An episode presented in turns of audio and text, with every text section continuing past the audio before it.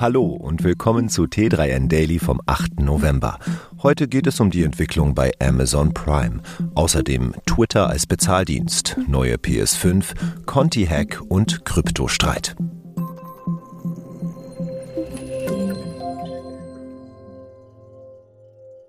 Amazon bastelt weiter an Prime herum.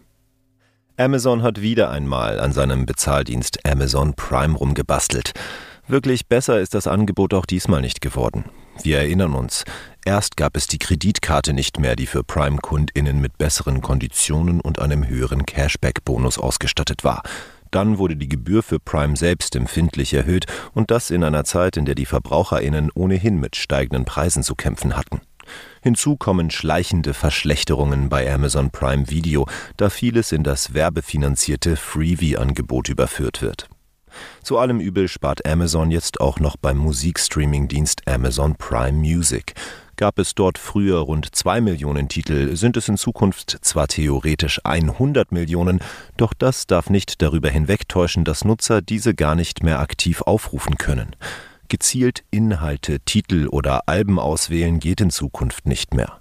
So kann man zwar einen bestimmten Titel aufrufen, bekommt dann aber einen anderen eines anderen Künstlers vorgespielt, oftmals aus einem komplett anderen Genre, das bestenfalls die Sprache gemeinsam hat. Selbst beim Wählen eines Albums werden die Tracks in einer beliebigen Reihenfolge gespielt, ergänzt um vermeintlich ähnliche Tracks anderer Künstler, die der Algorithmus ausspuckt. Doch die dahinterliegende künstliche Intelligenz scheint eher künstlich als intelligent. Wenn Amazon seine Prime-Kunden ernst nimmt, sollte das Unternehmen solche Taschenspielertricks in Zukunft vermeiden, denn Kundenbeziehungen auf Augenhöhe sind gerade in schwierigen Zeiten wichtig. Twitter. Der Vogel ist frei. Aber wohin fliegt er?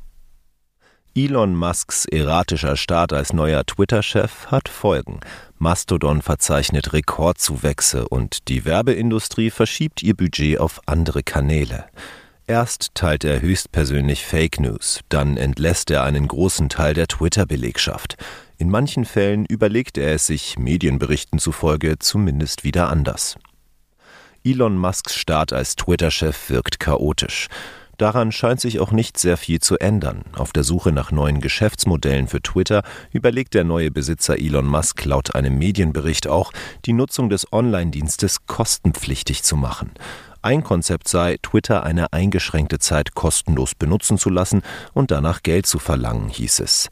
Musk, der seit der Übernahme für das Unternehmen über seinen Twitter-Account kommuniziert, äußerte sich nicht dazu. Zu den ersten Neuerungen unter Musk gehört der Plan, die Verifikationshäkchen allen Kunden eines Abos für 8 Dollar im Monat zu geben. Musk hatte auch angekündigt, dass die Abokunden nur die Hälfte der Werbung zu sehen bekommen sollen. Das könnte auf Dauer aber teuer werden. Die Halbierung der Werbeanzeigen senke in den USA den Werbeerlös pro Nutzer im Schnitt um 6 Dollar, berechneten Experten. Nach Abzug der Plattformgebühren von Apple und Google könne Twitter bei den entsprechenden Accounts weniger als zuvor einnehmen. PlayStation 5. Schon 2023 soll es ein neues Modell geben. Angeblich will Sony bereits im kommenden Jahr eine neue Variante der PS5 auf den Markt bringen. Das Gerücht in die Welt gesetzt hat die auf derartige Informationsleaks spezialisierte Website theleak.co. Die neue Variante soll etwas kleiner und schlanker als das bisherige Modell sein.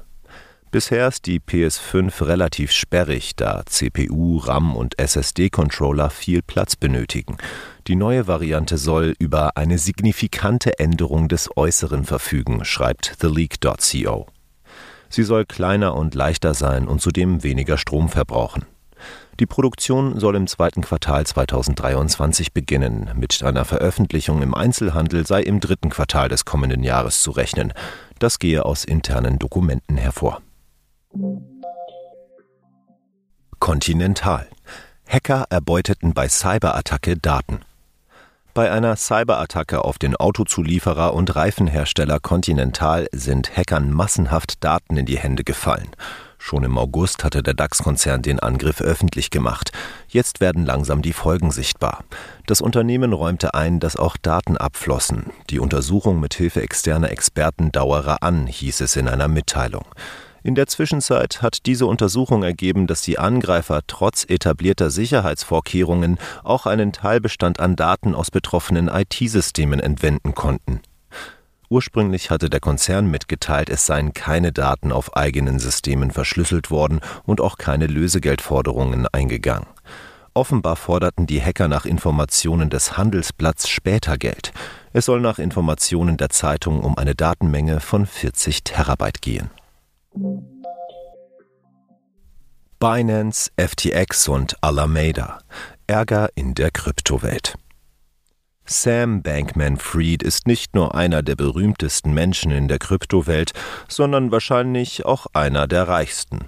Doch zwei seiner Kryptounternehmen, die Kryptobörse FTX und der Krypto-Hedgefonds Alameda Research, sind durch veröffentlichte Zahlen und einen Streit mit der Kryptobörse Binance in Verruf geraten. Die Nachrichtenplattform Coindesk hat am 2. November Informationen über die Bilanzposten von Alameda veröffentlicht, die sie aus geheimen Dokumenten erfahren haben will. Zum 30. Juni soll demnach die Bilanz von Alameda Research beweisen, der Großteil des Eigenkapitals des Fonds soll in dem Coin von FTX angelegt sein. Wie Coindesk angibt, soll Alameda zum 30. Juni 14,6 Milliarden US-Dollar schwer sein. Zu den größten Vermögensposten gehören 3,66 Milliarden Dollar in Unlocked FTT und 2,16 Milliarden Dollar in FTT Collaterals. Damit setzt der Hedgefonds sehr viel auf eine Karte, anstatt sich mit Fiat-Währungen und anderen Kryptowährungen abzusichern, die unabhängig von dem Erfolg des Schwesterunternehmens sind. Das hat nicht nur dafür gesorgt, dass der Kurs des FTT-Tokens Verluste erlitt, sondern auch eine Debatte auf Twitter ausgelöst. Gründer Changpeng Chao kündigte am Sonntag an, dass Binance bereit sei, seine FTT-Bestände zum Zwecke des Risikomanagements zu verkaufen. Er twitterte, dass das Unternehmen keine Leute unterstützen würde, die hinter ihrem Rücken Lobbyarbeit gegen andere Akteure der Branche betreiben. Sam Bankman-Fried behauptet, dass Binance versucht, FTX mit falschen Gerüchten zu verfolgen. Die Investoren sind zumindest besorgt, dass große Verkaufsaufträge von FTT den Preis des Tokens fallen lassen könnten. Das war schon wieder mit dem T3N Daily für heute.